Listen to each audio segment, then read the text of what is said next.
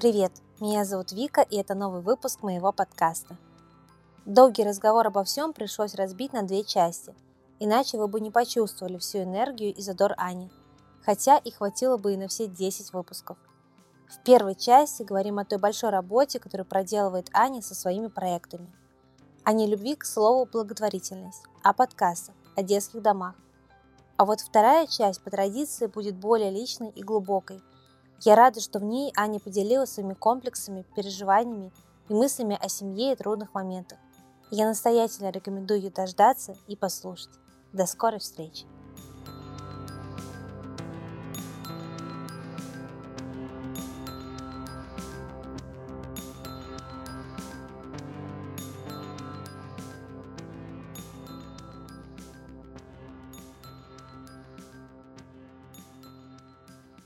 Аня, привет! Давай начнем наш разговор с той фразы и с того вопроса, который ты задаешь сама своим гостям в своем подкасте «Простая история вдохновения». Какой ты была в детстве?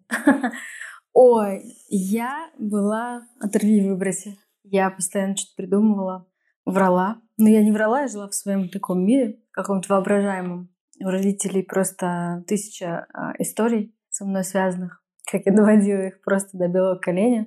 Я была очень самостоятельной. Я уходила из сада. И сад был рядом, прям за домом. Была история, что мы после сна там ходили на прогулку, на вторую. Вот, и нам разрешали делать круг вокруг детского сада, ну, типа, пробежаться. Вот, и я побежала и ушла. Были двери открыты. Ты не сейчас, когда в сад не попадешь. Вот, просто. А там у нас просто была калитка открыта. Вот, и я, убежала, пришла домой. Мама еще, причем, слава богу, была тогда дома. Я такая, я не доставала до звонка, я постучала в дверь. Она открыла дверь, просто такая смотрит на меня, я стою внизу. Ну, как бы, у нее в ногах. Она такая, в смысле? Я говорю, а я, ну, устала, мне надоело, что там? Я домой пришла. Дверь была открыта. Ну, типа, я постоянно какие-то такие штуки выдавала. Очень была активная. Обожала музыку. Танцы. А в подростковом возрасте? А у меня был, были разные периоды. А, где-то в классе седьмом, шестом, седьмом, восьмом а, я была просто ужасная. Я курила, э, водилась с плохими компаниями, лазила по гаражам, мы пили пиво, вот, матерились. И, в общем, такая была у меня не самая лучшая компания. А потом потом все изменилось. Ну, меня родители взяли такие ежовые рукавицы, и я встала на путь истины. Ну, они реально, даже до сих пор моя мама говорит, что они всегда думали, что из четверых детей я буду самым отбросом.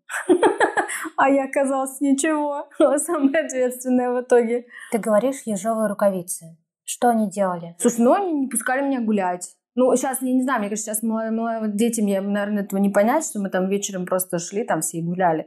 Не было телефонов, ничего не было. Мы были предоставлены сами себе, это круто. Как бы мы там, у нас была своя жизнь. Уроки сделал, ушел там. У тебя свой какой-то комьюнити, ты общаешься, вот. И меня не пускали. То есть я прям шла в школу, дом, школа. Ну, то есть шаг вправо, шаг влево, расстрел. Меня не пускали никуда. Обижалась? Конечно, конечно. Я обижалась. У меня была старшая сестра, потому что она была такая, ну, есть. Она правильная очень, ну, такой идеальный, типа стандартный старший ребенок. Он всегда вот как бы она умница, она хорошо училась, э, всегда приходила вовремя, ей можно было все. И она на 4 года меня старше, поэтому, соответственно, все, что мне хотелось, ей уже было можно, а мне нельзя. Я очень обижалась. Это был сложный для, для меня период. Ну и плюс я была средней, поэтому я огребала больше всех всегда. А на сестру была обида? Не, ну, наверное, ну, у нас были какие-то терки, сто процентов, мы дрались там. Но потом впоследствии мы стали с ней лучшими подругами. Когда она уже перестала учиться в школе, вот, э, выпустилась, и, и мы стали с ней лучшими подругами. Вот ты вспоминаешь себя в детстве, что ты была такой оторвой, э, неконтролируемой. Если сейчас твои дети начнут себя вести так же, как отреагируешь? Ой, я посмеюсь. Я подумала, вот тебя не прилетело когда у меня есть моя племянница, а когда сейчас ей 9 лет, и моя сестра, старшая, как раз постоянно мне говорит, Аня, она кого-то мне очень сильно напоминает. Я говорю, ну нормально на меня посмотри, я же вроде, ну, нормальный человек выросла, знаешь, что с ней все будет хорошо. А, слушай, не знаю, ну, я, во-первых, буду анализировать, ну, почему я что-то делала, а вспоминать какие-то реакции своих родителей и вспоминать свои эмоции на это. Поэтому я думаю, что Не, ну, не знаю. Но у тебя нет какого-то панического страха, что дети попадут не в ту компанию, пойдут куда-то не туда, станут не на тот путь? Слушай, я думаю, что мы, наверное, в отличие от наших родителей, наши родители в то время, когда мы росли, это были 90-е, и они только работали. И все, на что им оставалось силы, ну вот моих, по крайней мере, для родителей, у них не было времени рассуждать, анализировать, там, какие-то такие моменты. Они довольно жестко просто пресекали все, не анализируя, почему, что и как. Мы сейчас немножко в другое время живем, и у нас, э, слава богу, большое количество информации полезной есть. И можно как-то, в общем, проработать какие-то ситуации с детьми и что-то либо не допустить, либо если уже что-то случилось, тоже проработать и как-то обсудить. Ну, плюс э, я со своими детьми стараюсь вообще быть всегда максимально откровенной, и мы общаемся вообще на уровне друзей. И поэтому я стараюсь как-то всегда говорю, по крайней мере, ну, своему старшему сыну, что я твой лучший друг, и ты всегда можешь мне все рассказать. Поэтому, если ты там захочешь, когда вырастешь, что-то сделать, мы с папой с удовольствием тебе расскажем, как это сделать правильно, чтобы тебе не было плохо, например. Ну, или чтобы ты не, допустим, не совершил какие-то наши ошибки. Мне кажется, вот, наверное, так. К слову про поток информации, как ты отсеиваешь для себя ту информацию, которая поступает извне? Потому что, мне кажется, сейчас столько психологов, экспертов, которые говорят про воспитание детей, про жизнь.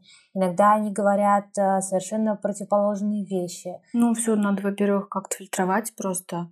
Знаешь, ну, во-первых, у меня нет большого количества времени, чтобы со, всеми это, со всей этой информацией знакомиться, ну, честно признаться. Вот, а поэтому есть там пару человек, а, на которых я подписана, допустим, да даже какую пару один в Инстаграме, который отвечает за психологию.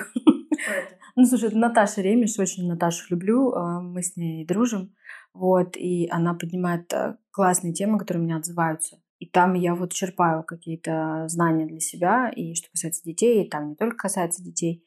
Вот, и, наверное, там, не знаю, второй человек, на который больше касается детской медицины, это Анна Ливанда.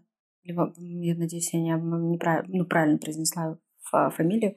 Это педиатр детский. А так, э, слушай, ну я что-то читаю, фильтрую, через себя пропускаю. Ну, как ты, ты же любую, когда информацию получаешь, ты как-то здесь окей, ну это, это окей, а это какая-то фигня, мне она не подходит. Ну, конечно, ты вот это как-то, для меня это подходит, для меня это, это, это нет. А, и все. То есть, ну, типа, за чистую монету я не воспринимаю все. К своим родителям ты когда-нибудь обращалась за советом именно в плане воспитания детей? У меня, к сожалению, сейчас осталась только мама. Нет. Я вот а, такая, когда родился Миша, старший сын, э, я поняла, что у нас разные взгляды на воспитание. Было много моментов действительно в детстве и в подростковом возрасте, с которыми я не согласна в, с процессом воспитания, того, как нас воспитывали и какие-то, ну, что, какие механизмы применяли к нам. Поэтому я точно знала, ну, типа, как я... Вообще я, я интуитивно шла. Мне не надо было никаких книжек. Я, по-моему, прочитала одну книжку «Французские дети не плюются едой», сказала классно и закрыла ее. Ну, ну, зашибись. Вот. Надеюсь, у меня так будет. Конечно, мне так не было. А вот, и я всегда действую интуитивно от сердца. И, слава богу, моя интуиция хорошо работает. И, ну, как, как-то не знаю. Ну, я спрашиваю там советую маму касаемо типа, чем лечить, что делать, ну, если там что-то происходит, заболел там или еще что-то. Вот, а что касается воспитания, нет, это все на мне, на муже, на наших каких-то взглядах на жизнь. Они отличаются от того, какие взгляды, мне кажется, на воспитание наших родителей. А ты можешь сказать, в чем именно эти отличия? Мы больше даем свободы детям. Больше свободы они... Ну, например, моя мама считает, что в чем-то а, мои дети, ну, не борзые, но такие, знаешь, это не присуще, типа, что там, допустим, шестилетнему ребенку приним... Ну, они сами принимают решение, что они будут одевать, будут они есть или не будут. Не то, что они будут есть, это вот важный вопрос. Не то, что я это есть не буду, принеси мне другую еду. С этим все жестко. Не хочешь есть, выходи из-за стола. Но они сами принимают это решение. Будут они ходить голодные или они будут ходить сытые. Ну и вообще какие-то, чем они хотят заниматься. А, ну, в принципе, вообще в любом плане, э, в любом понимании слова «свобода». Это такое важное. Мы очень с ними вот на дружеских а, каких-то отношениях. Мы смеемся, любим друг на друга, над другом постебаться. и мой сын а, ну, иногда позволяет какие-то шутки. Я говорю, если бы тебя услышала моя мама или твоя бабушка с дедушкой твоего папы, родители, они просто нас убили за то, за то, что мы позволяем тебе так с нами разговаривать. Но это наш контакт, это наши какие-то шутки. И, ну, пока вот так. Нет того, что, знаешь, вот как в детстве, типа, мы взрослые, мы решаем. Вот, знаешь, вот у нас было такое. Типа, я вот здесь, пока ты живешь в этом доме, типа, ты живешь по нашим правилам. Надевай эти ботинки и иди. Не нравится, не нравится, все, пошла. Ну, какие-то такие моменты. Не то, что у меня была там не в диктатуре жила, но тем не менее. Вот, но скажу, такого нету. У Миши есть свои загоны. Он, например, любит натягивать носки поверх джинс. Модный парень. Ну, иногда это модно выглядит, прям прикольно, а иногда это полная жопа. И я просто, я говорю, Мих, ну, типа, мы там в театр идем, давай носки спустим. Нет, мне так нравится. И вот тут, ну, то есть, ну, как бы, моя мама бы этого не поняла. Ну, так не ходит. Что, прям так не ходит. Носки заправляют под штаны. А ему нравится. И если это классно выглядит, я соглашаюсь. Но если это перебор, конечно, я так аккуратно потом подправлю. Вот, но без истерик. Я помню себя в подростковом возрасте, у меня было очень яркое желание сделать э, дреды. Если не сделать дреды, то покрасить волосы фиолетовые. Если не покрасить волосы фиолетовые, то проколоть себе что-нибудь. И тогда родители мне не разрешили сделать ничего. А, я помню, что мама была прям очень против настроена. А папа придумал такое мягкое решение. До сих пор помню, мы шли по торговому центру «Охотный ряд». Я очередной раз его уговаривала на дреды. А он сказал мне, ну давай, сколько там твои дреды стоят? Вот я тебе эту сумму сейчас дам, и ты купишь э, себе всю одежду. Очень мудрое было решение. Но, в общем, тогда они не разрешили мне это сделать. И, конечно, в тот момент я была очень обижена. Ну как же так? Все мои классные знакомые ходят с дредами, а я нет. Э, но сейчас я им, наверное, благодарна, потому что, мне кажется, я бы жалела об этом решении, то есть где твоя грань между тем, что я разрешаю э, все, и между вот этим э, запретом? Ну, это же будет зависеть от ситуации. Понятное дело, что я не разрешаю все. Но если это будет для... Если я буду понимать, что для моих детей это само, какое-то ну, самовыражение если они будут идти просто на поводу с обществом, с тем, что модно, я 50 раз переспрошу, это твое решение, твое желание, или ты идешь на поводу у всех. И вот если на 50 раз с какой-то периодичностью ребенок не ответит, что это его решение, может быть, я соглашусь. Но опять же, знаешь, если моя дочь придет ко мне и скажет, что она хочет на вас побриться, ну, конечно, я вообще выпаду просто в осадок и не дам ей это сделать, скорее всего. Вот. Но это все зависит от ситуации. Конечно, какие-то есть определенные рамки, но в целом пусть экспериментируют. Мне нравится, мне нравится. У меня есть какие-то знакомые мои э, ну, знакомые, у которых есть дети, дети-подростки, я вижу, что там у них дочки стригутся, как им хочется, меняют цвет волос. И родители, как бы, им это не сильно нравится, это не в их стиле, но они поддерживают своих детей вот в этом элементе самовыражения. Why not? Ну, как бы, они же там не бьют себе э, татуировку во всю спину в 13 который, скорее всего, потом пожалеют, то цвет волос можно перекрасить. Зато ты как бы не нарушишь вот этот э, контакт с ребенком, возможно. И ребенок э, не пойдет и не покрасится. Знаешь, вот это самое ужасное, это когда в нашем возрасте вот ты еще пошла, купила себе вещи, а ну, меня многие шли и просто ну, делали это у кого-то дома. Там занимали денег. Приходили домой вот ну, в диком виде и получали от родителей. То есть, ну, как бы лучше я пойду, сделаю это со своим ребенком вместе, проконтролирую, что все было нормально. И в нормальном месте. Ну да, в нормальном месте, знаешь, там. И зато мой ребенок будет не доверять своих желаниях. В следующий раз, когда он захочет сделать ту же самую татуировку, он не пойдет ее сделать в знак протеста, потому что будет знать, что я ему не разрешу. Ну, как мне кажется. Придет ко мне и обсудит. Знаю, что они есть у меня, там, например, татуировки у папы. Придет там дочка или сын, скажет, мы хотим. И мы вот будем с ними обсуждать что, как, какую, зачем. Вот. У меня нет детей, но мне всегда казалось, что девочку воспитывать проще, чем мальчика. У тебя и девочка, и мальчик. Э, расскажи ты на своем опыте, правда ли есть такое, что кого-то воспитывать легче? Ну, во-первых, когда они порознь, два идеальных человека. Когда они вместе, они борются за внимание, хотя уделяются, но одинаково, они борются за внимание, в этот момент сложнее с точкой на девочка. И она вот, э, типа, мне надо и все. Миха, он постарше, и он все-таки, во-первых, возраст имеет значение в их возрасте уже. И ему 6, и он, конечно, понимает, что там надо девочке уступить. Иногда видит, что она просто не слышит меня. Ну, допустим, какие-то конфликтные ситуации. А, поэтому с, Мих, с Мишей проще сейчас, а Софья, она такая типа, все, я хочу, это моя игрушка, я буду здесь сидеть, я буду это есть, и все, и начинает визжать. И ты такой, типа, ну ладно. С ней сложнее. Ты подаешься. А, ты знаешь, я долго думала, что нет. А мне потом муж сказал, как-то в отпуске сказал, ты абсолютно во всем потакаешь. И я такая, да нет, что? Потом я стала такая задумываться, что, блин, я реально просто вот э, во всем ей потакаю. Типа там ты укладываешь ее спать, и на майка. Она говорит, я хочу футболку! И я бегу, и я ловлю себя на мысли, что я бегу менять ей футболку. И думаю, ты вообще в своем уме? Миша бы не подумал никогда в жизни такое мне даже сказать, потому что знал бы, что я ему скажу, слышишь, ложись в майке. Голый. Голый, да, не нравится, вообще раздевайся. А с ней я такая, типа, окей. Но я здесь скорее, я потом анализировала, поняла, что она просто, когда что-то ей не нравится, она визжит. Она прям очень громко визжит, орет. И это так громко, что это напрягает всех. И я, а я такой, знаешь, нейтрализатор напряга в семье, а, вот, между всеми.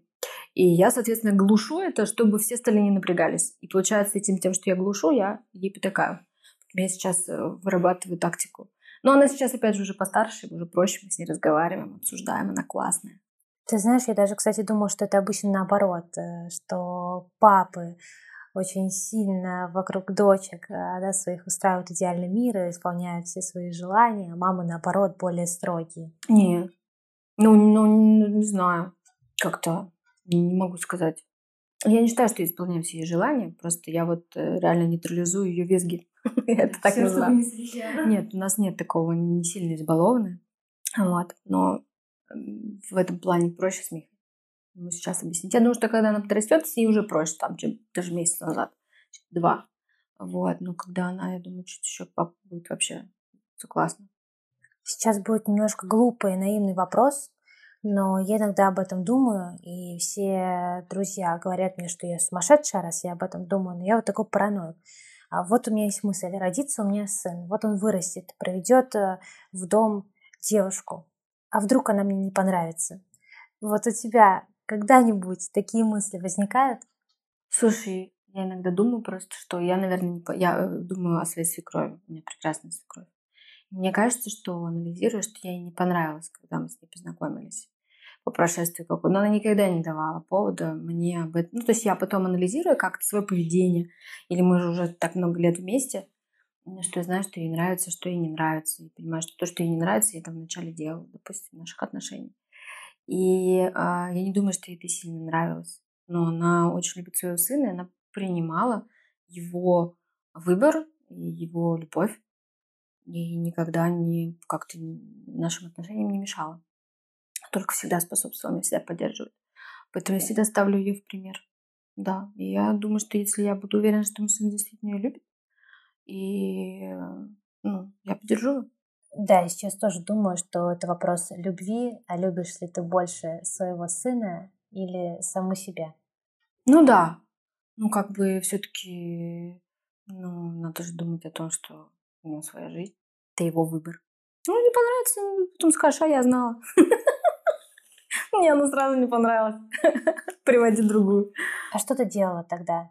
Были какие-то моменты, которые я уверена, что коробили Наталью Николаевну но она очень такая деликатная и очень уважает личное пространство. Никогда его не нарушала. Поэтому для меня, например. Хочу сейчас поговорить немножко про твои проекты. Мы вернемся к личным вопросам чуть позже. Но вообще Inspiration Moscow достаточно большая история. Это и подкаст, и фестиваль, и бренд одежды. Вот расскажи подробнее, что вообще сейчас у тебя есть. А, смотри, Inspiration Moscow, а, под ним существует, да, одежда, под ним существует подкаст, и под ним существует, ну, мероприятия офлайн, э, живые. Мы, к сожалению, почти год уже не делали. А очень долго мы восстанавливались после нашего фестиваля в Москве на флаконе в марте прошлого года, но весной планируем а, еще раз вернуться с ним в более таком масштабном формате. А так э, беспрерывно, непрерывно действующая это одежда и а, подкаст. Ты не любишь слово благотворительность и не называешь свою деятельность благотворительной. Тем не менее, все-таки это какая-то большая часть. Это не благотворительность, называется социальная ответственность. И не, ну нет, не большая часть. Благотворительность, слушай, это благотворительные фонды, вот, которые нон-стопом работают для того, чтобы системно решать вопросы, важные для больших групп людей. Вот это благотворительность. А то, что мы делаем, это просто социально ответственный бизнес. То есть э, просто мы зарабатываем, это бизнес, прежде всего. А, вот, а, но при этом мы знаем, что мы можем и должны думать о ком-то еще. Да? Делать не только для себя хорошо, но у нас есть такая возможность. Э, вот, и, в общем-то, это называется социально ответственным бизнесом, когда ты добровольно часть своих средств э, опускаешь для развития в Википедии, не Википедии, а в этом словаре, это, по-моему, так написано, отправляешь на развитие общества. Ну, то есть, по факту, если человек отдает э, часть своего дохода, он не может говорить, что он занимается благотворительностью? Не, ну, ну слушай, здесь, конечно, это индивидуально. Кому нравится слово благотворительность, мне оно не нравится. Мне нравится социально... Ну, оно такое... Ну, вот в моем понимании благотворительность — это вот ну, что-то более масштабное. Вот знаешь, люди... Ну, то есть Наталья Водянова, фонд «Обнаженные сердца». Да. Ну и вообще просто, ну какой для меня лично вот это слово по восприятию, оно мне не нравится. Какой-то флер у него такой, знаешь, уже спашок есть. Много, много под этим скрывают, э, знаешь, там деньги выводят и так далее. Ну, то есть много сомнений под словом благотворительность. Когда ты говоришь социальная ответственность, это по-другому. Во-первых, когда ты произносишь слово благотворительность, те люди многие рисуют нимб над головой. Это полная фигня. То, что мы делаем, это вообще крупулечки в сравнении с многими другими людьми. Да и в принципе в этом нет ничего сложного. Нет ничего сложного там организовать, ну, это, конечно, сложно и затратно организовать, допустим, мероприятие, но это не так, чтобы умереть, знаешь, от этого. Это же все делают в кайф, это же все круто. Ты же с этого что-то получаешь, ты же получаешь опыт развития бизнеса. То есть это как бы у этого большая, много факторов. А тебе вдруг узнаешь вот это вот. Мне это не нравится. Ну, как-то я вот реально оцениваю свои силы. Я же не всю свою жизнь кладу на то, чтобы... Есть люди, которые... Слушай, такая, как Лиза Глинка была. Вот это великий человек, прекрасная женщина. И много таких. А, ну, вот у них это в крови. И то они, наверное, не будут, мне кажется, не любить слово благотворительность. Ну вот я стараюсь э, делать э, пожертвования, помогать э, приютам, иногда жертвовать или участвовать в сборе на лечение какого-то ребенка но я никогда не напишу у себя в сторис, например, друзья, давайте вместе заниматься благотворительностью, к примеру. То есть у меня тоже есть какой-то блок перед этим словом. Ну, тебе именно слово благотворительность или призывать кого-то вместе Нет, я сделать? могу что-то, допустим, репост сделать, да, написать, э, давайте вместе подпишем какую-то петицию, к примеру, и так далее. Но вот именно перед словом благотворительность э, есть э, какой-то непонятный блок, но я пытаюсь разобраться, почему он есть. Ну, мне кажется, просто очень много факторов, которые у этого слова, ну, вот лично для меня, ну, которые не очень. Ну, прежде всего, например, мы когда запускали проект с а, футболками, только мы запускали. И мы действительно там писали, что мы 40% отдаем на благотворительность. Это слово использовалось. Ну, во-первых, конечно, очень много негатива вызывает это слово. Очень много негатива. Тебя сразу выводят э, в ранг там людей, которые всех обманывают, хочет навариться, суки, там так далее, коммерсы.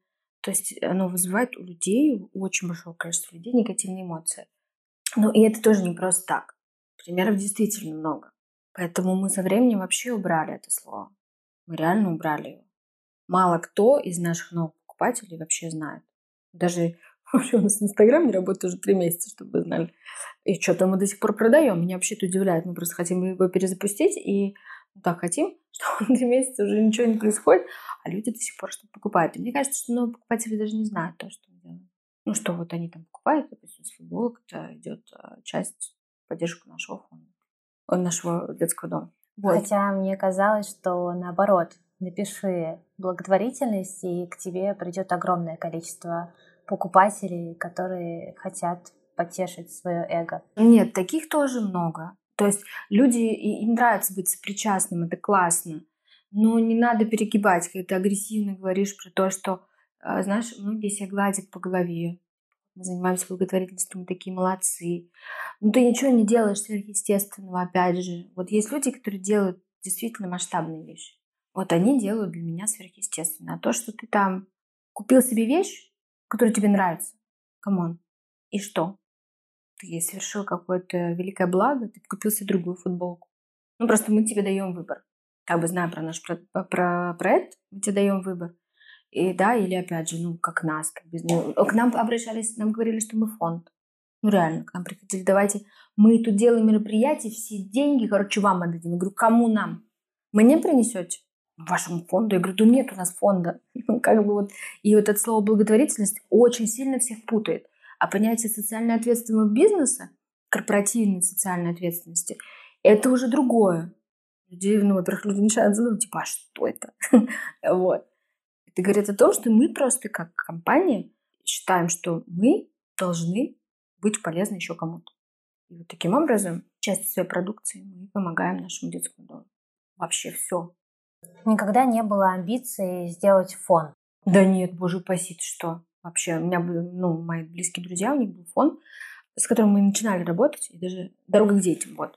И как раз они занимались социальной адаптацией детей, и вот как раз-таки они нас сводили с нашим детским домом, а все мне вообще открывали дорогу в этот мир, и потом в какой-то момент они улетали из России, и сказали, слушай, нам, не, ну, нам некогда им заниматься, мы готовы на тебя его переоформить, этот фонд. Сначала в какой-то момент я подумала, что окей, это неплохо, потому что для многих вещей проведение каких-то а, компаний, акций и так далее, это может помочь. Но потом я подумала, нет, тоже это как бы слишком.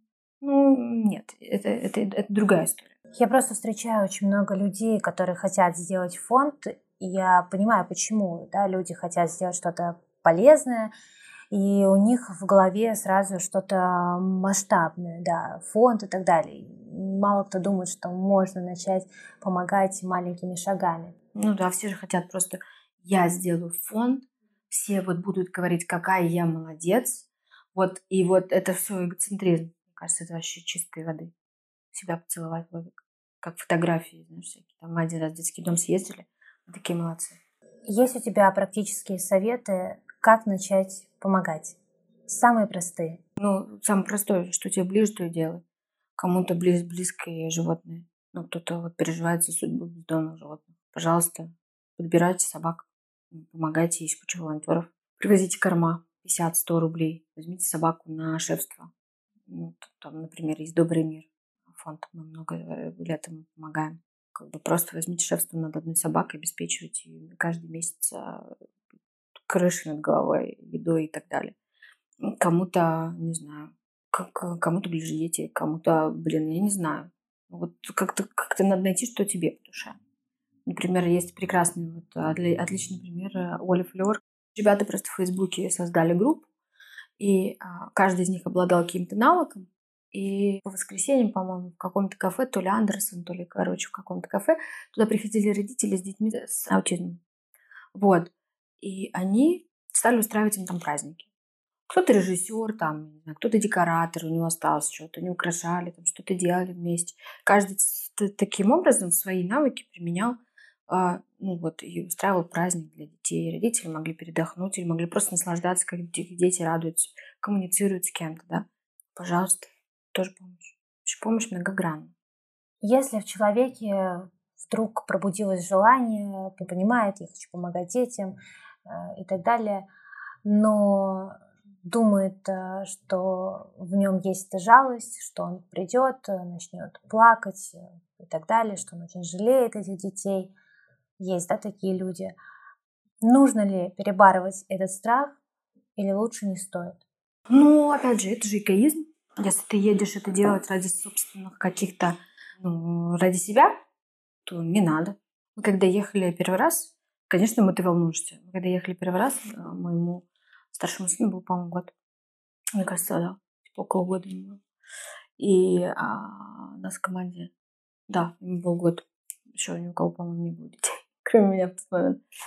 И я, конечно, у меня была обостренная вообще восприятие. Все, что связано с детьми. И я как раз говорю Тимуру, директору фонда, мы ехали уже. Говорю, Тимур, как себя вести с ними? Что делать? Он говорит, а, веди себя нормально. Ну, как с обычными детьми. Ничего с ними такого. Ну, как бы понятное дело, что у них другая жизнь. Но такие же дети, как все. Ты просто отключаешься, ты ведешься с ними так, как... Если вы хотите поплакать, сидите дома, плачете, смотрите фильмы.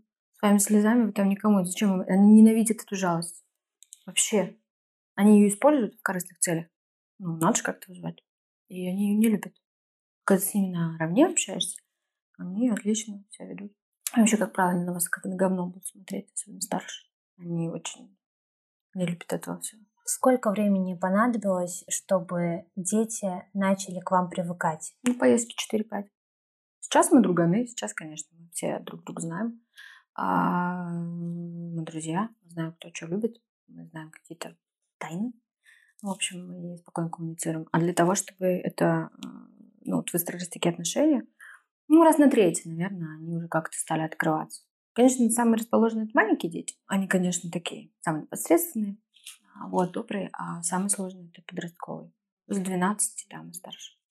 А вот, вот они раз на третий уже начинают с тобой тебе доверять, не понимают, что ты не ради фотографий для Инстаграма приехал. То у тебя какие-то другие цели, ты как-то, ну, в общем, они понимают, зачем ты с ними коммуницируешь, зачем ты к ним приезжаешь, что ты делаешь с ними. Вот, все это не ради подарков. Вот. И начинаешь. Они начинают доверять. Я раньше вообще не задумывалась о том, что дети чувствуют, что их используют в каких-то корыстных целях. Слушай, поверь мне, эти дети все чувствуют. Они чувствуют намного больше, чем. Им, к сожалению, досталось побольше.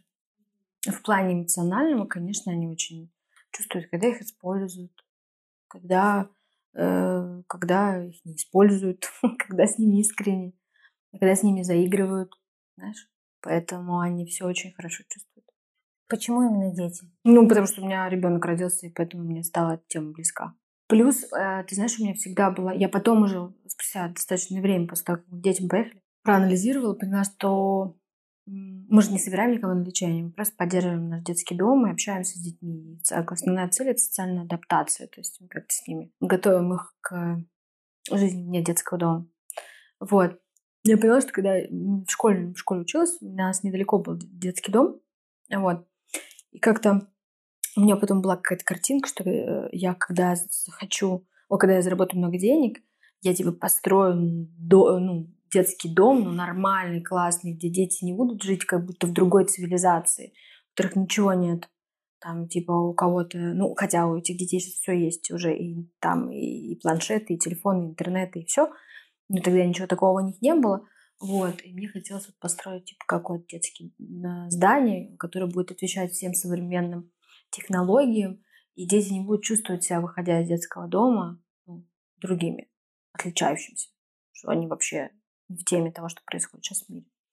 Я подумала, что вот, видимо, какая-то параллель пришла к тому, что мы сейчас делаем. Что происходит с детьми, когда они вырастают и выходят из э, детского дома? Ну, совсем по-разному.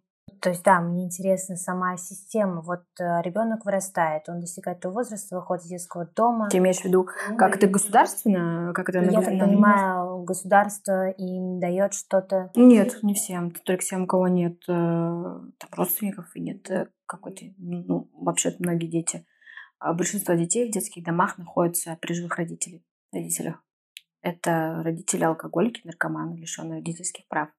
И, по-моему, в таких случаях, я могу ошибаться, но, по-моему, в таких случаях детям не дают э, квартиры. Ну, потому что они прописаны где-то у них там, есть где поселиться, когда они выпустятся. Но в нашем, я могу говорить про наш детский дом. А наши дети в большинстве своем не доучиваются, к сожалению, до 11 класса.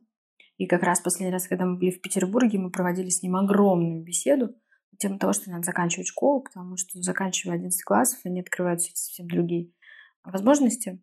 Вот, и они там привели им... А, совершенно случайно оказался бортпроводник главный бортпроводник одной авиакомпании. И он так им рассказывал про вообще работу в небе, и они просто вообще загорелись, но они потом узнали, что берут только после окончания 11 классов. И многие из них сидели, кто уже там поступил в какие-то колледжи, и они сильно обломались. Мы порадовались, что те, кто младше, они услышали, что вот это вот 11 классов дает им возможности больше, чем а, обучиться там до 9 и свалить. Потому что они учатся до 9 класса, поступают в разные города, в колледжи и уезжают жить, э, ну, как бы, своей жизнью. Ну, они живут в общежитии, они там должны отмечаться до определенного возраста, у них есть кураторы там и так далее. Вот, но в целом они с 9 класса начинают жить самостоятельной жизнью. Вот, и как бы, ну, кто-то хорошо живет, кто-то не очень. Это все зависит от ребенка. Это, ну, сложно. Я знаю, у меня есть примеры не из нашего детского дома, но девочки потрясающие, которые э, из детского дома, у которой сложная там история э, того, как она там оказалась. Она мой друг, и она замечательная. У нее прекрасно, я уверена, сложится жизнь. Но она такая вот, она просто ну, такая, такая девочка. У кого-то, ну, кто-то более травмирован. Ну, это сложно предугадать. Сложно. Еще очень зависит от детского дома. Ну, то есть повлиять на это каким-то образом? Ну, конечно, там же воспитывают учителя, директор, как бы там целые вот, ну, это же, как их там, как они там относятся. В нашем детском доме они как дома живут. Это и дом. Их там любят, их там воспитывают, о них заботятся, как бы за их судьбой следят, с ними общаются, знают их проблемы. А есть детские дома, где вообще всем насрать что там с ними происходит. Ну, и тут сложно предугадать. Поэтому такая история. Какие главные вопросы их волнуют? Я, наверное, говорю о детях подросткового возраста, да, которые уже а, размышляют, задумываются о чем-то. Ну, у них очень приземленные. Очень приземленные. Ну, то есть, как и у всех подростков. Ну, типа того, да. Вообще ничего, ничего нового. А у них интересы абсолютно как у всех, права. Ничего нового. Погулять, пообщаться красиво одеться, накраситься. Вот, любовь, все дела. Ничего, сверхъестественно. Мне ничем на самом деле не отличается, просто мне не хватает немножко любви. Это все. С ними работают психологи, терапевты? Ну, вообще, да, они, конечно, там должны проходить, это все проходит. Ну, где-то, ну, в нашем детском доме, да, конечно, работают. Стараются очень их оберегают. Но там потрясающий просто директор, который как мама. Я ее обожаю все вообще про всех знают. И они вообще очень воспитаны. Мы были с ними в Питере летом. И мы, в принципе, ну, я, э, мы давно уже знали, но мы первый раз ехали с ними в выездной. Они приезжали к нам в Москву, вот, э, но мы прям с ними, знаешь, как вожатые. Ты, типа, ездишь там три дня. И я, конечно, знала, что мы справимся, но мне было очень интересно. Ни разу не было того, чтобы я почувствовала, ну, чтобы они что-то сделали не так. Они настолько воспитаны, настолько знают, как они себя ведут, должны вести всегда держатся вместе, никто никуда не убегает, знаешь, нет тут этого какого-то типа «Эй, мы приехали в ваш город, давай валите бухать пиво за углом». Нет, все вообще, потому что, опять же, потому что давали возможность вечером пойти погулять там вместе. Но они всегда знают, что они должны во столько-то прийти, и они придут. Ну, это вот выстроенные отношения, как дома, как мы с тобой говорили, отношения с детьми родителей. Здесь то же самое. Они приходят. Ни разу у нас не было там какого-то, ну, кто-то не пришел. Или кто-то что-то сделал не так. Вообще нет. Кайфовали страшно. Даже стало жалко, что мы так на маленький период поехали. Ты была когда-нибудь свидетелем усыновления ребенка? То есть видела, как родители забирают ребенка из детского дома? Нет, ни разу. Ну, я видела, просто я знаю, что ну, были дети, а теперь их нет. И вот мы узнаем там. Ну, у нас классная история. Там был, нет, были не очень история, и одна была а, но она, кстати, слава богу, хорошо закончилась. А, ну, в основном хорошие. Там, например, было, например, было три брата, непогодки, обалденные, а, жутко худые, какого-то зеленоватого цвета. Когда я их первый раз увидела, я говорю, боже мой, они чем-то болеют, может, им чем-то надо помочь, они просто не едят ничего. Я говорю, пацаны, ну там давайте вам в следующий раз что-то привезем, что, что вы любите, потому что вам надо добирать вес. Как нельзя. Вот, они были прям классные очень. И их забрали в Москву.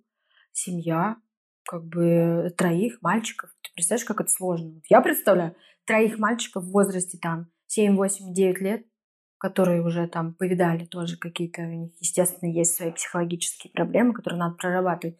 И они замечательно живут, счастливы, прекрасно. Они держат связь и общаются. Ну, вот мы были очень рады за них, потому что это очень редкий вообще случай, когда забирают так много. единицы таких, еще в счастливую семью. Когда они счастливы и все классно. Или, например, была история, один раз мы привозили детей к нам в Москву, и мы их привезли, я встречала в автобусе, я захожу, и меня встречает мальчик маленький.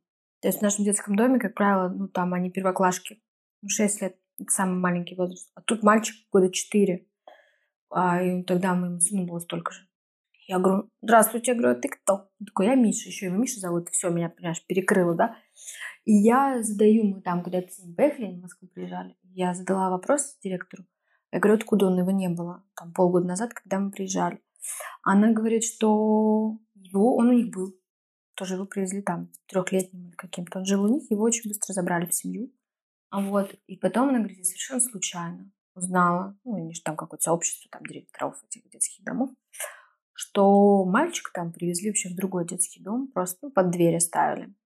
И оказалось, что это этот мальчик. И она говорит, мы поняли, что это наш Миша, и мы его забрали обратно, там, причем ну, там целые процедуры. И непонятно, семья не берет э, телефон, не отвечает, почему они его вернули. Хотя мальчик, она говорит, если дети постарше, у них уже явные, но есть, как бы, понятно, какие-то проблемы, связанные с э, их там историей жизни, то трехлетний ребенок, он, ну, ему достаточно, наверное, любви, ну, какой-то проработки тоже, но там попроще. Вот, и она, и она говорит, что он, ну, я его знаю, он абсолютно беспроблемный. Вот, они так не смогли узнать причину, почему его так вернули, еще не выводят в детский дом, а вообще в другой. Слава богу, вы забрали в семью, и он счастливо живет в семье. И у него все хорошо. И больше такого, надеюсь, с ним никогда не произойдет.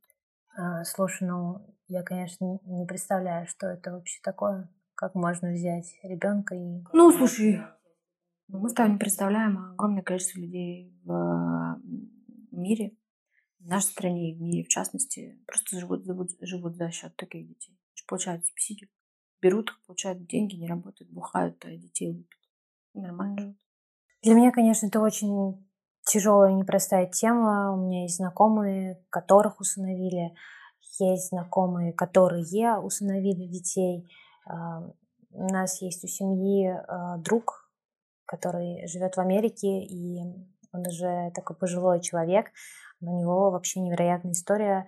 Его дочь была смертельно больна, и он работал в крупной компании, он работал в НАСА, а, ведущим а, специалистом, а, занимался технологиями, разработками, и дочь была смертельно больна, и никто не мог помочь, и он тогда просто молился Богу и говорил, что если ты исцелишь мою дочь, я буду просто служить тебе всю жизнь.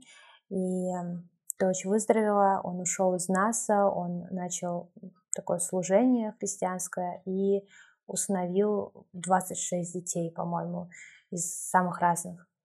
Поэтому каждый раз тема установления на мне как-то очень сильно откликается, тема детских домов. Вот. А, я хочу спросить тебя про твои подкасты. Во-первых, почему именно подкасты и как эта идея пришла тебе в голову? О, подкасты? Ну смотри, подкасты пришла идея не сразу. Сначала пришла идея просто, знаешь, как э, блога, как ЖЖ был, типа сайт создать, в котором можно будет рассказывать истории разных людей а, интересные, вдохновляющие. Это родилась после нашего фестиваля в Питере. Мы как раз там первый раз прорабатывали этот формат спикеров с их... Э, у них была свободная тема у всех. У нас были очень классные спикеры.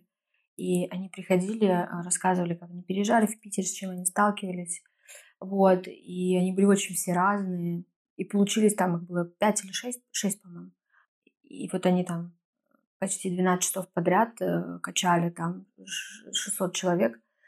И в конце к нам вышли ребята, ко мне подошли в конце дня и говорят, Ань, спасибо вам большое, вы дали нам такую пищу для ума. Мне так зацепила эта фраза, и я вообще поняла, что мне вот эти все похвалы, типа, вы делаете такое великое дело, вот это все полный бушит, честно говоря, меня оно совершенно никак-то не... Короче, не так не льстит, как э, что мы дали пищу для ума. Вот это было классно. Я поняла, что та информация, которую мы пытались этим фестивалем донести, до людей. Она дошла, и мне я поняла, что таких же историй много, удивительных, и они от разных людей, которых люди знают, известных, неизвестных, как бы это не, не является приоритетом. Я захотела рассказать, но потом, когда я начала обсуждать, собственно, со своими друзьями, изначально я поняла, что у меня вообще мое окружение удивительное. А я обожаю об этом рассказывать, потому что мне очень повезло, у меня не очень большой круг таких близких друзей, но он замечательный. Вот он меня всегда заставляет работать, пахать, там что-то делать, потому что они меня вдохновляют, каждый. И я захотела рассказать историю многих из этих людей. И я когда начала прорабатывать, рассказывать, что у меня есть такая идея, мне все сказали, Аня, что ты просто мамонт вымирающий, потому что никто ничего не читает, никто не пойдет ни на твой сайт, как ты туда придешь, ну, в общем, кучу мне каких-то вещей наговорили, про которые я даже не подумала. Я такая, ну да, наверное. Мне начали все говорить про какой-то YouTube-канал, но я поняла, что это вообще не мой вариант, потому что я не люблю камеру, и я прежде всего все делаю как бы исходя из своих каких-то ощущений. Потому что я и как бы камера, это вообще, ну вот э, выдержать там 10 минут, окей, но вот так вот для меня это нет. Это вообще слишком сложно. Это было раз, потом я поняла, что ко мне будут приходить люди, и я хочу рассказывать историю людей. И многие из них никогда в своей жизни перед камерой не сидели. И э, это просто закроет человека в беседе. Он будет не готов а, ну, как бы общаться, он будет думать о другом, как он там выглядит в камере, что, нога жирная, живот торчит. Ну, я на себя проецирую, я вот так сижу. Там стянула живот, выпрямила спину, там вот этот подбородок. И поэтому ну, видеоформат сразу отлетел. И я вот пока думала над этим сайтом, что-то вот этим форматом, Ко мне пришел наш э, технический директор и сказал, Ань, классная тема. А, он два раза мне давал, Ань, подумай над подкастами. И я знала, что такое подкасты, что такая вкладка в Apple Music существует с дореволюционных времен, никому неизвестно, что это, блин, за вкладка такая, подкасты. Вот. А, но, в принципе, я понимала, конечно, что это за формат. Первый раз я такая сказала, типа, а, что? Потом второй раз я подумала, так, окей. И вдруг вот у меня сложилось. Это же идеальный формат, просто идеальный очень камерный, и он как раз, я поняла, что та аудитория, которая слушает, то есть понятно, что в подкаст сейчас в России невозможно привести большое количество людей. Это очень сложно. То есть конкурировать с YouTube, а с видеоформатом, ну просто это смешно. Мне недавно а, из одной очень большой социальной сети, крупнейшей в нашей стране, рассказали статистику, что они... Вот я почему-то запомнила 97 миллионов пользователей, но мне кажется, это очень много. Может быть, 9,7 миллионов пользователей. Ну, короче, только 100 тысяч слушают подкаст. Представляешь, вообще какая-то капля просто в море. Вот, и, и я изначально понимала, что в подкаст невозможно привести очень много людей. То есть это не вопрос монетизации какой-то, а, там, какой-то популяризации. Ну вот здесь нет, не стоит такой цели. Но в подкаст придет слушать та аудитория, которой это нужно, которая не хочет отвлекаться на то, как человек выглядит, на вот эти манеры. Ты же когда смотришь видео, ты начинаешь смотреть все равно на какие-то детали. И уже ты уже прослушал, ты смотришь на туфли, что ты еще ты уже вопрос не слышишь. Вот. И подкаст будет слушать именно та аудитория, которой это надо. То есть залетных каких-то птиц там не будет. И, в общем, все сложилось. Я поняла, что это идеально, классно. И, в общем-то, мы полетели, нам скоро год. Я тоже люблю за это подкасты, потому что когда иногда я заглядываю на YouTube, смотрю там что-то интервью, и захожу в комментарии, а я уже не могу не зайти туда, потому что это как-то механически работает. Я не тот человек, который любит покопаться в чем-то и посмотреть, а что там кто про кого пишет. Но вот на Ютубе включаешь интервью, и в какой-то момент, а дай-ка зайду, почитаю комментарии. И всегда ужасаюсь тому, что там пишут люди. каждый раз читаю и думаю, «Ну, никогда в жизни не пойду на YouTube, чтобы там в сторону меня, в сторону моих героев, писали такие вещи. А подкаст по-другому. На подкастах э, подкаст слушает какая-то другая совершенно аудитория. Абсолютно. Они не за этим приходят, и, и э, это очень классно. То есть ты очень точно... Да, она очень лояльная, она очень благодарная, она как бы абсолютно понимает, что ей нужно, что нет. Такая очень четкая, понятная аудитория, поэтому идеально. Но явно, что подкаст это как бы такая не, не, пока она не для тех, кто хочет популярности какой-то, знаешь. Из всех своих героев сможешь сейчас вспомнить самое сложное интервью, самый сложный разговор? У меня есть одно интервью, которое не вышло. Вот за год у нас есть только одно интервью, которое не вышло, к сожалению, к моему огромному. Это директор одного фонда. Я очень хотела с ней пообщаться, потому что она потрясающая. Но она не смогла ответить ни на один мой вопрос. А уже анализирую потом, ну, первое, либо она не поняла, зачем она пришла и какой формат у нас. Хотя я останавливала, ну, как бы не останавливала, у нас же есть возможность там порезать. Я ей объясняла в процессе разговора, пыталась ей объяснить, как, как бы, что я хочу от нее получить, какие ответы. Она, никак, она не могла перейти на личное, А, то есть я потом проанализировала, что этот человек ежедневно проводит огромную работу для фандрейзинга, найти денег, как бы мотивировать людей, поддерживать ее фонд, что у него просто тут есть заготовленные ответы, и неважно, подходят они под вопрос или нет, она просто на них отвечает. И наше с ней интервью продлилось 30 минут, и ну, я поняла уже, когда закончилось, что, конечно, я не смогу его выпустить. Просто. При этом оно, она как бы в том, что она говорит, это прекрасно. Но оно просто не про то, что я спрашиваю. это было больше странно выпустить его. Вот, к сожалению, к большому, вот это единственное такое, которое не вышло. Самое сложное в твоей работе? Все успеть. Ну и вообще как-то, да, все успеть. Реально, знаешь как, все успеть и реализовать все свои задумки. Я вообще, меня все знают, я э, гениальный стратег, аналитик. Я вообще я генерирую идеи только в путь, если у меня прекрасное настроение. Но вот потом их воплощать в жизнь, это самое сложное. Я могу, я знаю, могу э, знать, что вот это сто процентов сработает, но для этого нужны большие ресурсы, там еще что-то, у меня их не хватает. Вот это самое сложное, смириться с тем, что я придумала что-то гениальное, вместо меня воплотил в жизнь ее кто-то другой. Что него? Да, я знаю это чувство. Отвратительно. Такое обидно, думаешь, блин, почему? Я читала историю одного автора, Элизабет Гилберт, по-моему, автор книги «Есть молиться любить», где она рассказывала очень романтично как идеи витают в воздухе, а, они буквально парят вокруг всех нас, и самое главное это успеть ухватиться за гениальную идею, которая пришла тебе однажды в голову, тебя навестила, как муза, да. и вот ее надо ухватить, пока не успел кто-то другой. И она рассказывала классную историю про то, как однажды она придумала потрясающий какой-то сценарий для новой книги, но все никак не могла сесть, ее написать, вот собраться с мыслями, она все откладывала, откладывала.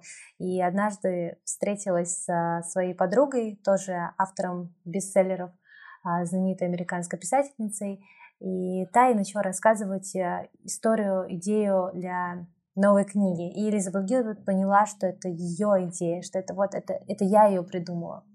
Эта история меня, конечно, научила. Очень романтическая история, но а. Да, это такая... У меня была, знаешь, показательная история. Года два назад или три у меня очень за это меня ругают мои подруги. Мы с ними обсуждали. И я говорю, слушайте, а, ну я на примере близкого своего человека поняла, что людям за 30 очень сложно коммуницировать и находить друзей. Ну вот мы непосредственно, когда нам 20, типа, да, там и меньше, мы очень быстро находим новые, новые знакомства, в большинстве своем. Очень быстро знакомимся, и вообще у нас там какие-то тусовки и так далее. А потом после 30 тебе очень сложно. Особенно у многих же там кто-то разведен, какие-то проблемы, семьи и так далее. Надо забахать женский клуб. Круто же по интересам вот общаться. И мне все, да, это так классно, давай, давай. Я вот забеременела, или я родила, только я уж не помню. И такая, да, да, классно, я сделаю. И сейчас их вообще просто вот каждый, кто хочет, делает это, женский клуб. И мне все такие, Аня, ну где ты была там, типа, два года назад или три, когда ты их не было. И не было. Ну, они были, точнее, они, конечно, всегда были. Но в такой какой-то более широкой информации не было. А вот сейчас они прям а, процветают. Ну, слушай, их сейчас так много, что может оно и к лучшему. Нет, конечно, я вообще считаю. Знаешь, я расстроилась. Я помню, когда мы сделали подкаст, а я моя умная, кстати, тоже моя умная подружка Таня типа, там а, анализировала рынок, кто есть, а я нет вообще, я ничего не я вообще ничего не изучала, и как бы и тут э, и я дала задание нашему техническому директору, я говорю, слушай, давай ты это изучи. А что там, кто? И он мне скидывает, и он говорит, ну вот мы, э, мы выходили там в топ. Говорит, ну вот мы в топе, значит, там три подкаста, по-моему, два было. Еще, ну, просто а, а, у них абсолютно идентичная типа, история, ну, концепт, да, образных людей, которые что-то резко в своей жизни изменили, не побоялись изменений этих и пошли дальше. И вот они такие классные, успешные. Они рассказывают эту историю. И я сначала так расстроилась, я думаю, твою мать, в смысле? Вот. А потом, ну, это, знаешь, только первый ты рефлексируешь, такой расстраиваешься. А потом я подумала, посмотрела там гостей. Ну, в одном я поняла, что там просто исключительно нацелено на блогеров, на какую-то аудиторию. Вот. И к нам это не близко. А потом я подумала, что это наоборот круто. Круто в сегодняшнее время, потрясающе тем, что мы можем показывать огромное количество людей, рассказывать огромное количество разных историй, и ты можешь пойти за этой мотивацией куда угодно. а, вообще. И, и вот если тебе сложно, ты можешь услышать тысячу историй из разных каналов о том, что можно себя преодолеть там и услышать себя, и у тебя все будет хорошо, образно. Я поняла, что наоборот, это классно вообще. Пусть, пусть все рассказывают, пусть все берут интервью. Главное, чтобы хорошо. Кстати, про героев, э, то есть я, например, тоже, да, выбираю героев не судя по его охватности, мне не важно, будет у него там миллион подписчиков или две тысячи или восемьсот. Главное, чтобы герой мне был интересен. Вот у тебя герой этот до сих пор все еще круг твоих знакомых или уже... Не, ну и, конечно, нам год мы сделали 33 выпуска на сегодняшний день. Вот, а, поэтому как бы есть еще в моем круге общения люди, которые до сих пор до меня не дошли по разным причинам. Я их берегу. А, но э, уже, конечно, я вышла за пределы. У меня были очень классные неожиданные гости. И для меня вообще я могу сказать, что подкаст, он прежде всего вообще во многом для меня. Потому что есть иногда я читаю историю какого-то человека и думаю, блин, как круто было бы узнать ее. Ну, для меня. Меня рождается какой-то вопрос, и я захожу в Инстаграм, чик-чик-чик-чик, и позвал, и нашел все свои ответы. Услышал, то есть это прежде всего для меня. Поэтому нет, уже, конечно, много э, гостей, с которыми я не была, не была знакома, или чьи истории я не знала до того, как э, вообще да, мне шеф-редактор, например, написал. Вот. У меня была история, когда мы приехали писать в Петербург серию подкастов. У нас была забронирована студия на два дня. У нас была хреновая туча там людей. И они все заболели. Прикинь, мы едем, у нас, все. Мы намылились. А вот, билеты куплены, гостиница, еще планы. Петербург, это же маленький праздник. Короче, и, и все, представляешь, заболевают. Это был февраль, что ну прям. Я приезжаю, я звоню, значит, на студию э, звукорежиссеру, я говорю, слушай, такая, он говорит, Ань, ну, мы, типа, уже забронили, тебе в любом случае придется там платить либо неустойку, либо еще что-то. Я говорю, ладно, давай оставим, может быть, я кого-то найду. Ну, то есть, вот, я начинаю судорожно там всем писать, типа, ребята, чего, чего, кого, давайте найдем. У меня здесь сидит мой звукорежиссер Мишаня. И я ему говорю, Миш, ты музыкант? Ты кого-то точно из питерской тусовки знаешь классного. И он мне говорит, «Э, для меня вот есть один а, парень, просто мой герой абсолютно. Очень, он очень крутой. Говорит, я не знаю, мне кажется, он типа не для тебя. Я говорю, как это не для меня? Для меня все, все у кого что-то интересное есть. Он говорит, он звукорежиссер, и он а, типа, ну, он мне так вкратце сказал, что он уехал на стажировку в Лос-Анджелес и в итоге был номинирован на Грэмми. Я ему говорю, конечно, давай, я прочитаю. Говорю, как его зовут? Он говорит, его зовут Рома Уразов. И я смотрю свою записную книжку и понимаю, что тот звукорежиссер, к которому я еду на студию, это и есть Рома Уразов. Я говорю, а я кроме-то и еду. Я не стала Роме писать заранее, приехала с ним, познакомилась. Я говорю, Ром, мне вот там Миша сказал, что у тебя какая-то такая история. И он очень так скромно, вкратце, говорит, ну вот я, да, я поехал, начал называть мне фамилии продюсеров а, а, а, американских известных, о которых вообще не знала. Я написала мужу, он, и он мне начал пулять, значит, имена спроси про это, про это, про этого, про этого. То есть я поняла, что э, Ливан знает, э, значит, что я должна спросить. Начала гуглить, кто эти люди. Вот. Я совершенно ничего не знала. Именно следующий день сели с Ромой, и это один из моих любимейших подкастов. Потому что это оказалось настолько вот показательная история, настолько в формате. Я ничего про него не знала. Абсолютно. Ничего не знала про Ром. А это одна из лучших историй, которые я вообще всем говорю, слушайте. И вот вам пример, как надо любить свою работу, развиваться, вообще хотеть все время становиться лучше и добиваться успеха. И в этот же день ко мне пришел Женя Хитьков, это создатель УПГ «Добрых дел», корпорация питерская, ресторанная, там холдинг просто. И я тоже ничего про него не знала. Вообще ничего не знала про него. А когда он начал говорить, я думаю, я взлечу на воздух просто. Я начала порхать. У меня вот от... Они подряд шли, и у меня было вдохновение от них столько, что я вернулась в Москву и подумала, что слава богу, что все заболели. Потому что если бы не все они не заболели, я бы никогда в жизни не познакомилась с такими людьми, никогда в жизни не услышала эти истории. Но это было потрясающе абсолютно. Я обожаю обоих.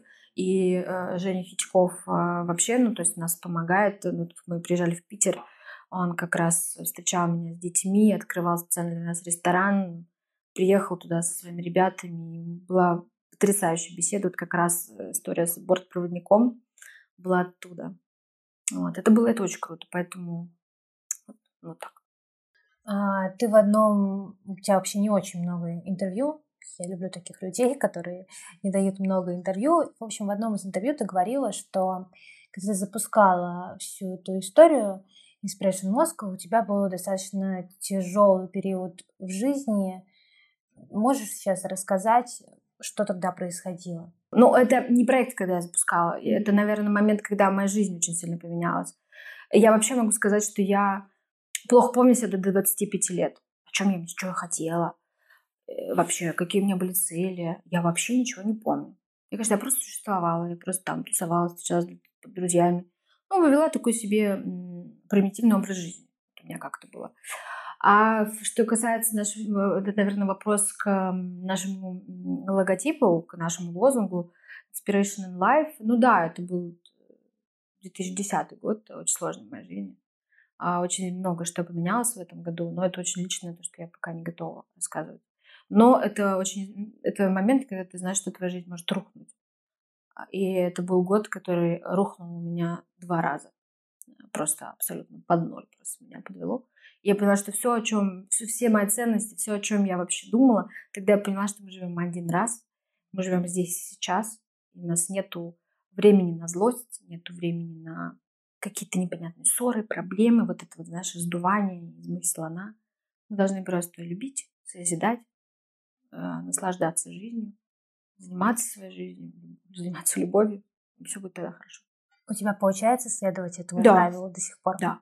Я долго к этому шла. Вот, наверное, э, с момента, когда все в моей жизни произошло, три года, вот 2010-2013 у меня родился сын, и вот у меня все собрался пазл. Я э, родила свою большую любовь, и я изменилась абсолютно как женщина. Вот, наверное, правильно сказать, что если как женщина, не помню, не идентифицирую себя как женщину до рождения ребенка. Не потому, что я прошла через роды, а потому что я вообще себя, вот я поняла, что я женщина, когда я родила. Я почувствовала свою сексуальность, я почувствовала свой стержень, какую-то свою силу, свою полноценность, вообще какую-то гармонию. Вот у меня сложилось, да. Я абсолютно следую этому э, своему девизу по жизни до сих пор. И думаю, будут следовать. Заставляю следовать как меня. Но ты считаешь, что это именно рождение ребенка повлияло на тебя так? Нет, к тому, что мне все цельно собралось, к тому, что я гармонию, да. Да. Меня очень выровнял мой сын. Как-то не потому, что я, знаешь, такая сумасшедшая мамашка. У меня появился, появилась цель в жизни или типа причина, зачем мне надо жить. Не, ну просто вот так сложилось как-то гормонально, я не знаю. Я просто в какой-то момент поняла, что вот я называю это из гадкого утенка прекрасного лебедя. Я вдруг посмотрела себя в зеркало, я, я ничего. А я вот, я вдруг поняла, что вот ценности у меня прям, у меня прям сложилась картина. Что я хочу в жизни, что хорошо, что плохо, что для меня приемлемо, что нет. Знаешь, вот как бы, что я хочу нести для него, для своего мужа, что для меня, какие у меня приоритеты, очень четкие приоритеты в жизни. У меня нет сомнений. Когда принимаю решение, у меня вообще очень сложно меня вести в сомнения. У меня всегда есть четкий ответ. Где да, где нет, как поступить. В общем, очень как-то все понятно. Я стала, я очень самодостаточная. Я недавно обсуждала с, тоже. Я поняла, что я очень самодостаточная. Меня выбить из колеи очень сложно. Это все внутри. Это вот какой-то такой момент происходит. Мне кажется, это, это вот э, стало происходить вот именно когда сын родился. А потом уже и дочка родилась, и вообще теперь все могу. А какие приоритеты? Семья. Первое место. Первое место семья, сто процентов. Второе – это самореализация. Но знаешь, как бы я очень четко, то есть я никогда не буду э, жертвовать семьей там во имя работы, как, как, карьер, как карьеристка. Но я никогда не пожертвую своей работой под ноль во имя семьи. Вот как-то так. То есть э, я просто так строю свой быт, свою жизнь, чтобы я могла все успевать. И нигде никто не был ущербным. Вот мой офис здесь, я отсюда ухожу, выезжаю на машине, через пять минут я забираю сына из сада. Понимаешь, я могу здесь работать до упора и приехать в любой момент его забрать и оказаться через 7 минут я буду дома. То есть, э, если вдруг я понадоблюсь дома, я всегда туда доеду, добегу, дойду. А рядом живут моя мама, мои сестры. Если я им понадоблюсь, я тоже всегда буду рядом. Но при этом я на работе, при этом я здесь, я работаю. Это не значит, что я им нужна каждую секунду. Нет, слава богу, все нормально функционирует. Но я всегда спокойна, что если что-то моей семье понадобится, я всегда буду... У меня заканчивается рабочий день 5 часов 17.00 я выезжаю, забираю сына из детского сада, дочка еще э, ходит э, совсем на чуть-чуть. Ну вот. И все, я дома. У меня семья, муж, дети. Точно так же утром. Там всякие адаптации в садике, всякие занятия. Все успеваю. То есть я строю так свой быт, чтобы ничем не жертвовать. Для меня важно и семья, и работа, ну, конечно, на данный момент как бы обеспечить жизнедеятельность, чтобы в гармонии там все были счастливы. Это мой приоритет.